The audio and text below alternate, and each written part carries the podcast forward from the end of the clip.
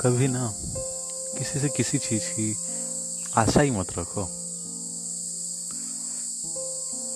जब भी ना हम किसी से बहुत सारी आशाएँ रखने लग जाते हैं, सोचते हैं, ये पर्सन मेरे लिए ऐसा करेगा।